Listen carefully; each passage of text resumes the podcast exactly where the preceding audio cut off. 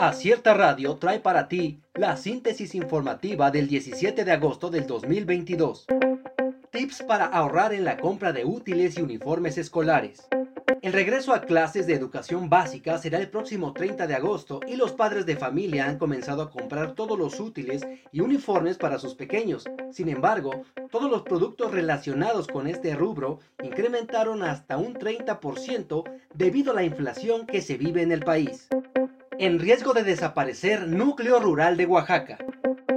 Autoridades del Ayuntamiento de Santa María Yucuiti fueron denunciados por su intención de querer desaparecer a Yuteyubi como núcleo rural de dicho municipio localizado en la región mixteca de Oaxaca. Desde el mes de abril del 2021, dicho pueblo subió de categoría a núcleo rural, pero las autoridades municipales tienen la intención de revocar ese decreto. CEP presenta nuevo plan de estudios ciclo escolar 2022-2023.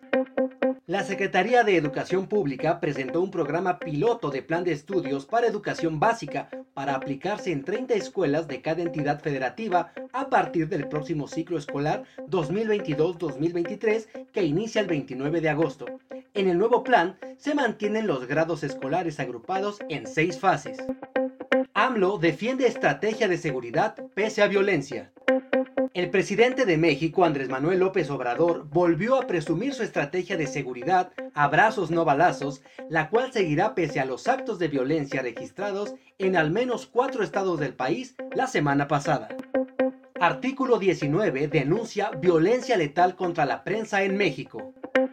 La organización Artículo 19, capítulo México, aseveró que el caso del periodista Juan Arjón López se trató de un asesinato que se suma a una oleada de violencia letal contra la prensa. A través de sus redes sociales, lamentó el hallazgo del cuerpo sin vida del periodista, localizado el martes en San Luis, Río Colorado, Sonora. Sector gasolinero advierte alza a costos ante mayor regulación.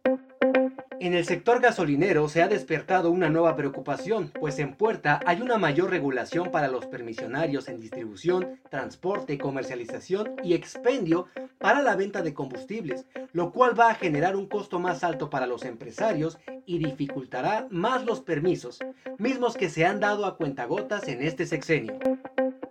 Registra OMS aumento de contagios de viruela del mono en un 20%. Los contagios de la viruela del mono aumentaron un 20% la semana pasada, sumando 7.500 nuevos casos y siguiendo la misma tendencia al alza que la semana anterior. Así lo informó este miércoles la Organización Mundial de la Salud. Acierta Radio trajo para ti la síntesis informativa. Escúchanos el día de mañana con más información. Síguenos en las redes sociales como Acierta Oaxaca. Visita nuestra página web www.acierta.mx.